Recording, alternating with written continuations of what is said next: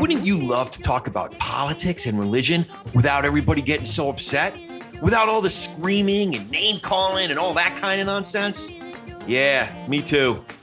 That's at the heart of our mission with the Talking Politics and Religion Without Killing Each Other podcast. Yeah, that's right. We are talking politics and religion without killing each other. That's the name of the podcast, and it's just as it sounds.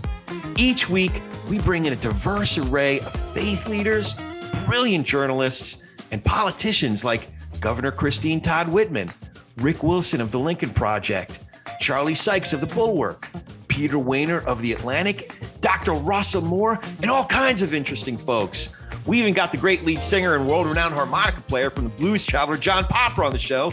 Talk about his music, of course, but also lots of politics and religion on that one. So we get all kinds of interesting guests on there, but it's also about regular folks like me, your host, Corey Nathan.